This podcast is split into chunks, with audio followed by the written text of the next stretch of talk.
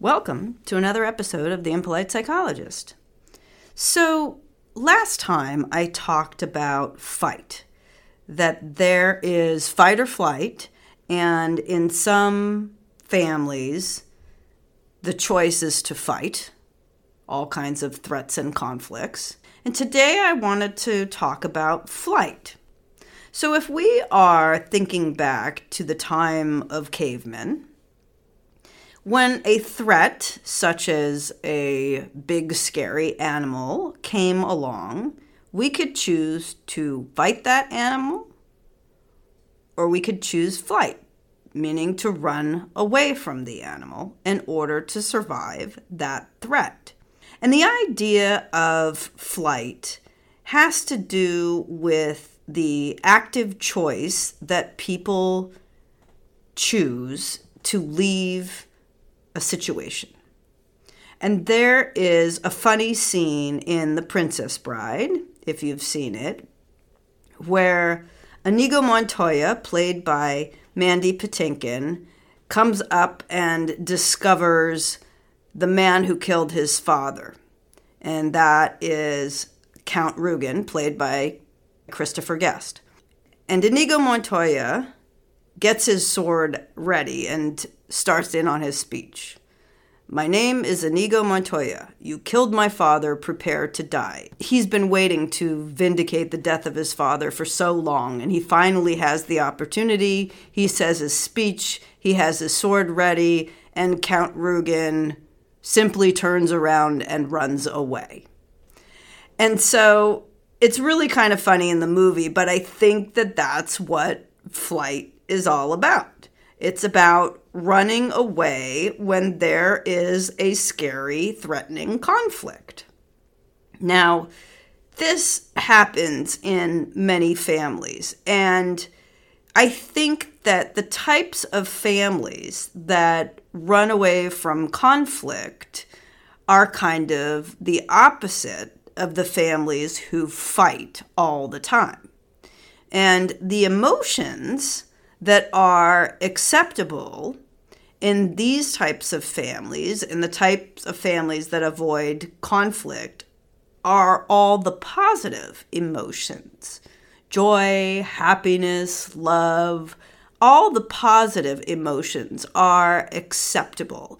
In families like this, achievements are absolutely celebrated, love for one another is celebrated but when it comes to conflict and it comes to negativity, those things are considered threats and are avoided at all costs in these types of families. And so it's in subtle ways. It's not as obvious, but in some cases, it could be this obvious. You may know people who leave the room as soon as people start to have conflict with one another. When voices begin to get raised or people begin to disagree, there's always somebody who exits, literally runs away from conflict, even if it's not a threat or a conflict directed towards them. It's just, oop, there's some conflict. I am very uncomfortable. I am out of here. And so there are people like that who literally flee, who literally exercise flight when there is any kind of threat of negativity or conflict. They literally exit the room, walk away. But a lot of times it's not a physical running away or walking away, it's an emotional walking away. And you will hear people who are conflict avoidant, who prefer flight, they will say things like, Oh, I'm not getting involved. They might state that they're not going to be part of the conflict, or I'm not going to share my opinion on this matter because they know it's going to upset people. Or they simply say, I don't really know about this. I don't know what to say. I don't know what to tell you. And these are the words that are used in order for someone to avoid any kind of negativity or conflict that might be stirred by them sharing their point of view. Now, sometimes people run away from the responsibility of resolving conflict. And so when it's gotten to the next level and people are maybe arguing or getting negative, a conflict avoidant person will get away from it by saying things like, Why do you always want to fight? Why don't you just want to be peaceful? Or they kick the can down the road by saying, Why do you need to talk about this now? And basically, it gets turned around to the person who is trying to address a conflict. Whether they're doing a good job of it or not is another thing. But a person who's trying to fight or at least address a conflict gets painted as a person who loves conflict and tries to stir up trouble, when in fact that's not always the case. Now, another way that people run away from the threat of conflict is they might change the subject completely. Oh, I forgot to tell you about this thing. And instead of talking about whatever the issue was that needed to be addressed, they'll turn it into something else. And sometimes it'll be something super positive so that you won't be able to find your way back to the conflict that needed to be addressed because now the atmosphere has changed and everything is super positive right now, and you don't want to be the one to rain on anyone else's parade.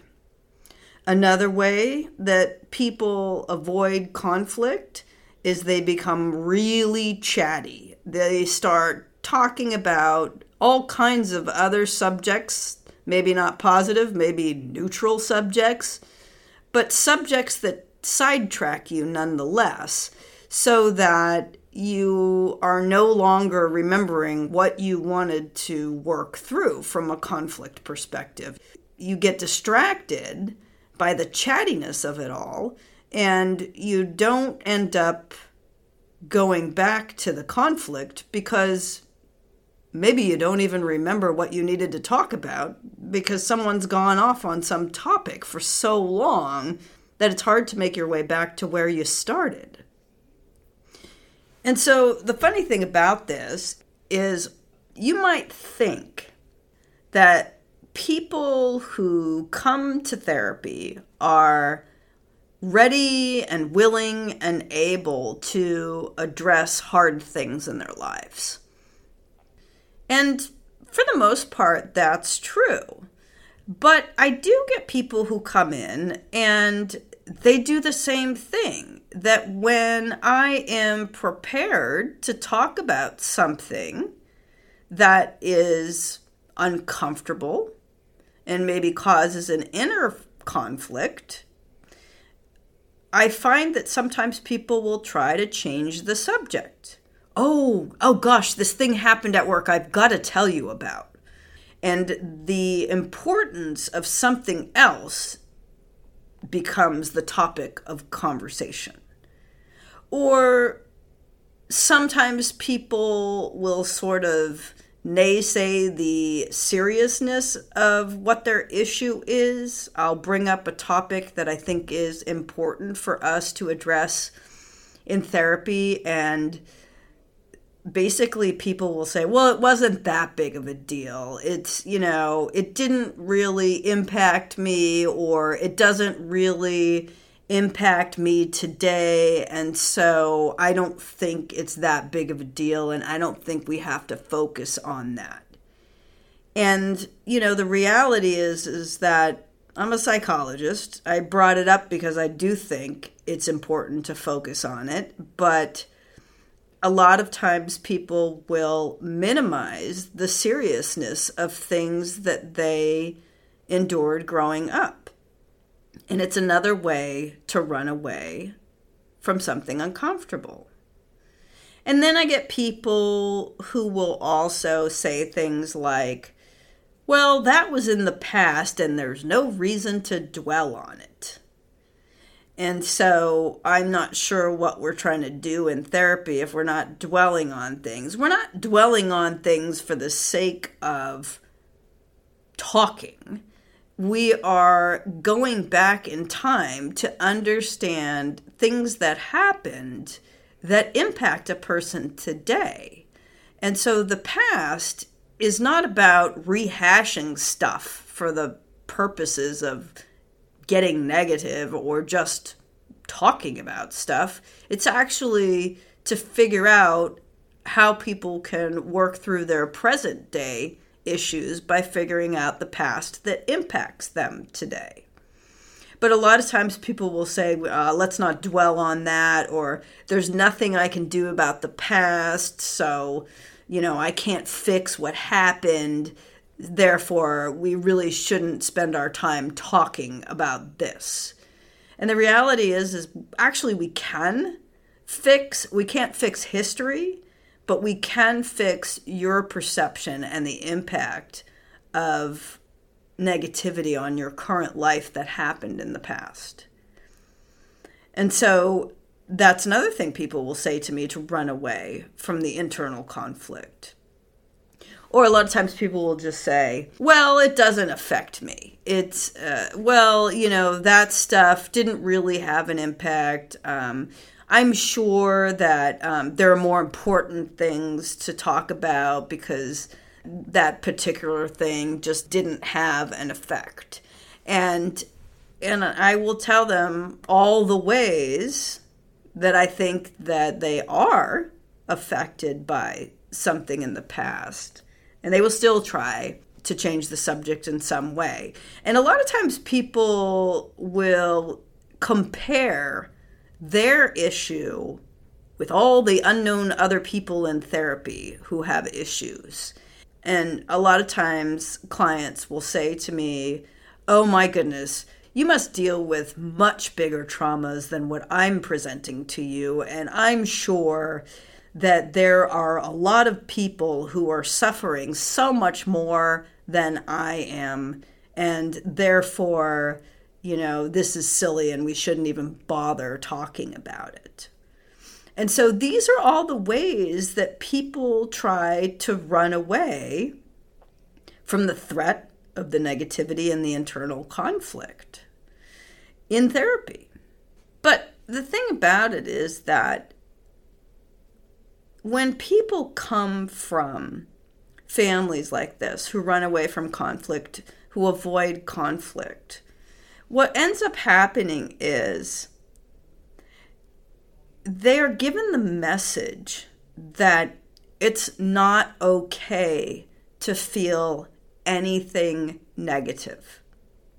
It's not okay to feel angry. It's not okay to feel sad. It's not okay to feel depressed. It's not okay to have anxiety.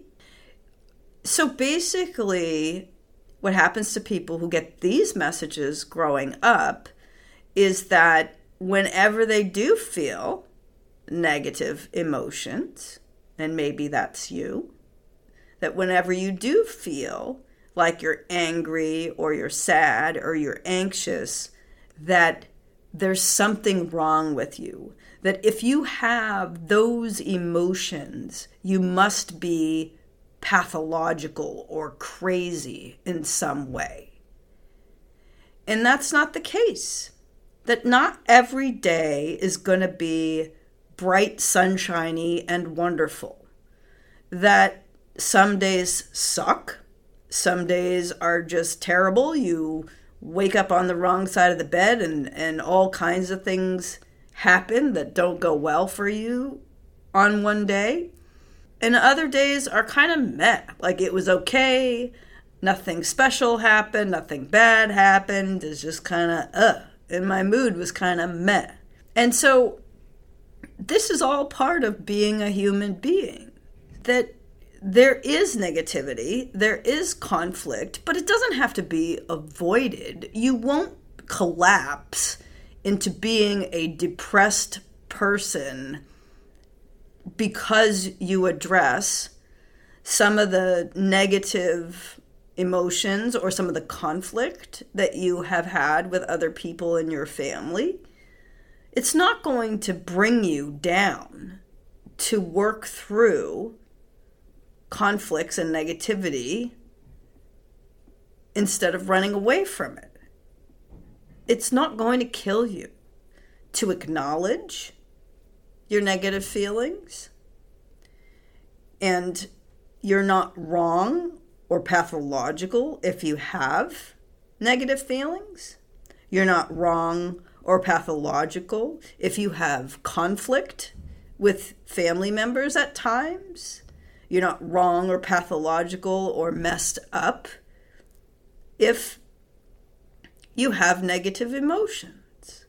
Because what ends up happening is that when only the positive emotions are allowed and everything negative is avoided in your life, eventually what happens is people become almost afraid of their negative emotions. They become scared when they feel anger. You might become scared if you feel anger or sadness, like it's the worst thing that could happen. This is the result of families who avoid conflict and negativity because they see it as a threat. And so the result is kids who grow up in this type of environment don't feel their feelings are validated if they are ever negative. They're not allowed to have negative emotions, and they're certainly not allowed to have conflict or voice their opinions about things that others might disagree with. It's just not allowed. We just avoid that at all costs in our family. And it doesn't turn out well for you if you can't accept all of it. All of us want to have positive feelings. We all love the concept of joy and happiness and love and all the good stuff. But, you know, you can't just have those. If you're a human being, you have to have some of the negative stuff too. It just goes with the territory. You can't pick and choose what emotions that you're going to have on any given day in any given moment. It just sort of happens. And as long as you can accept all of it 100% and not run away from it, you'll be okay. And so I would encourage you to confront what needs to be confronted in a kind manner, in a kind way where you are focused on getting to a resolution rather than avoiding, and that you share your feelings, you acknowledge your feelings, you validate your feelings, and you validate the feelings of others, no matter how negative they might be. And I hope that you can face these things and not run away. And if you can, if you can tolerate negative emotions and disappointment, you'll be okay. Be well, and thank you for listening.